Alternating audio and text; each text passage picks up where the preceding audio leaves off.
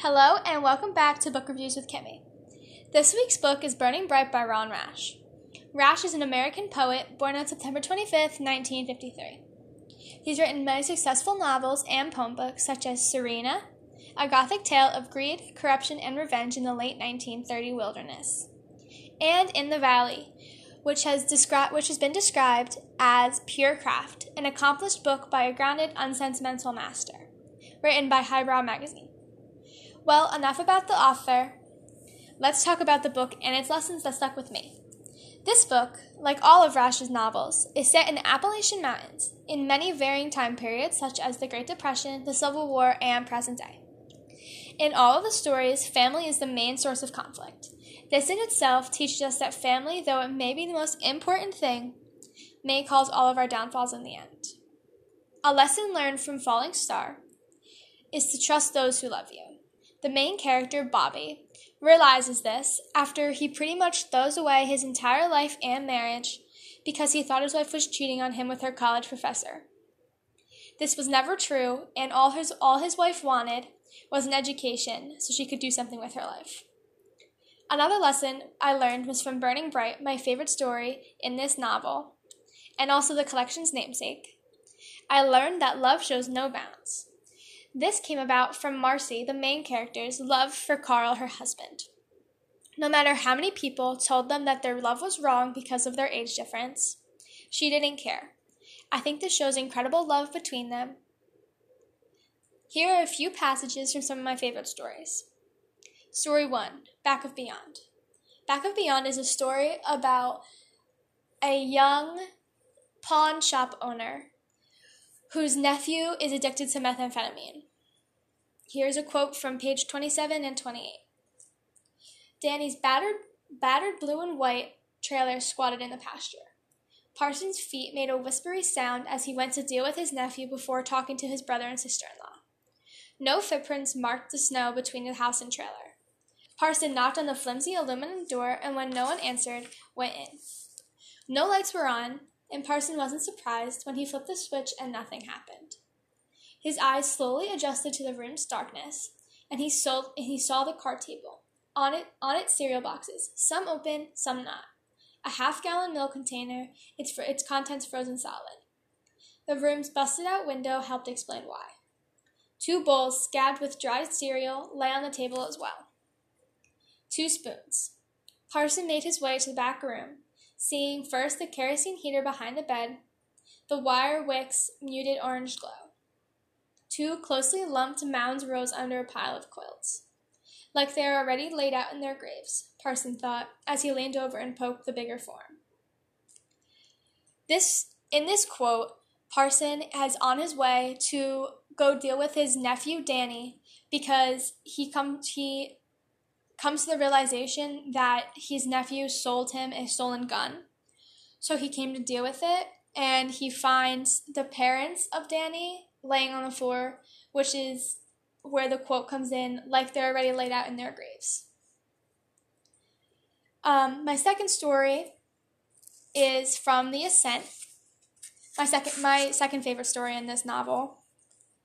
It's this story is about a young um, child who is in fifth grade that his parents are also methamphetamine addicts and he just wants to live his life and live like a normal kid, but he can't do that because of his parents' mistreatment. So here's a quote from pages 75 and 76.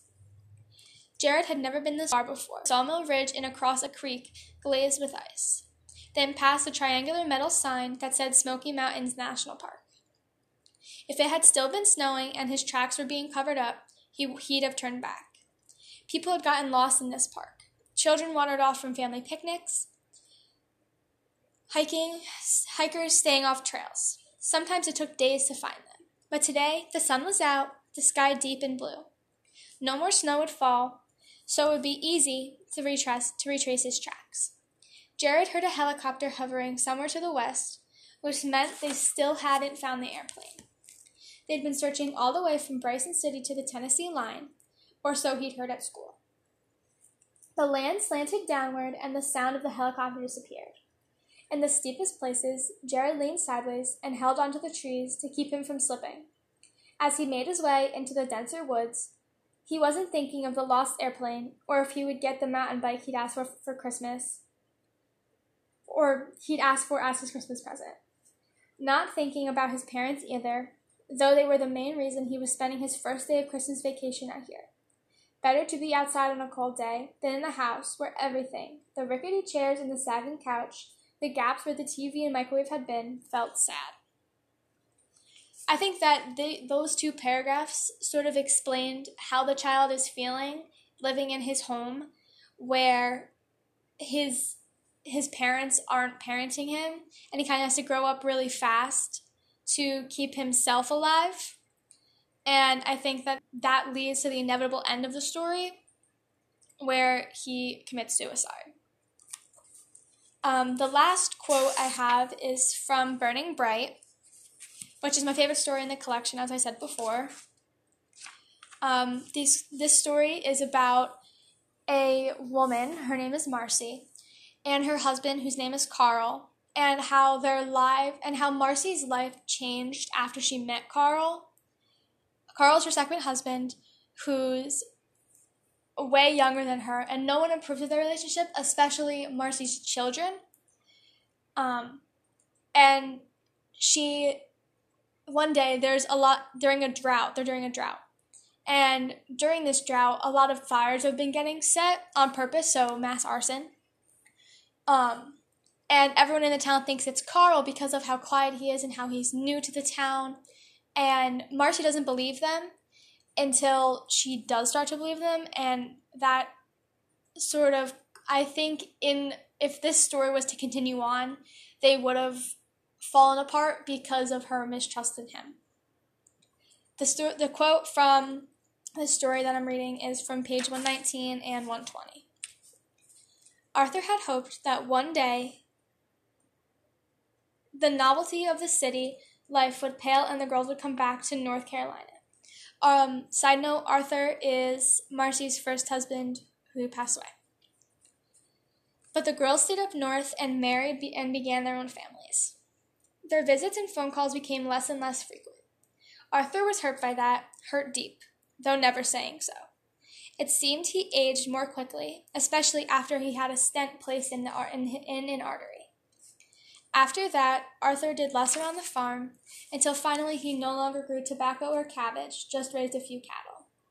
Then one day he didn't come back for lunch. She found him in the barn, slumped aside, slumped beside a stall, a hay hook in his hand. In this in this specific part, Arthur Marcy's first husband had a heart attack and passed away. And that was the last time that she saw um, her girls was at the funeral. Because then after that, she met Carl, and her girls never spoke to her again.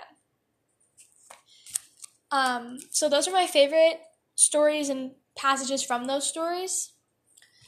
Now I'm going to read some student reviews from some of the students in all of the advanced and the advanced honors classes. Um, Jenny LaRoche from Period 5 said that it was her favorite book. I couldn't put it down even after class. Lauren Vaughn from Period 2 said that it was kind of disturbing at some parts, but she still liked it. Dawson Fournier from Period 5 said that it was very good, 9 out of 10 would definitely recommend.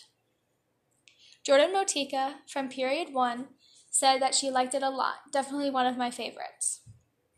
Paige Leister from Period 5 said, Not my favorite, but not bad either. 5 out of 10, probably. Cameron McEwen from Period 2 said that it was one of her favorites. I loved the way all the stories connected. Avery Nichols from Period 5 said, Could have been better. I didn't love all the gruesome death. Which I agree with, and I wrote that in my reflection letter that it was not, the, the gruesome death was not my favorite part of the book, which is why I liked some of the other stories better. Angus O'Brien from Period 1 said, Not great, but I would recommend to anyone who likes short stories. They're not just my they're just not my preference. And Ryan McNeary from Period 2 said, I wish we read more stories like this. This is my favorite book I've ever read in school.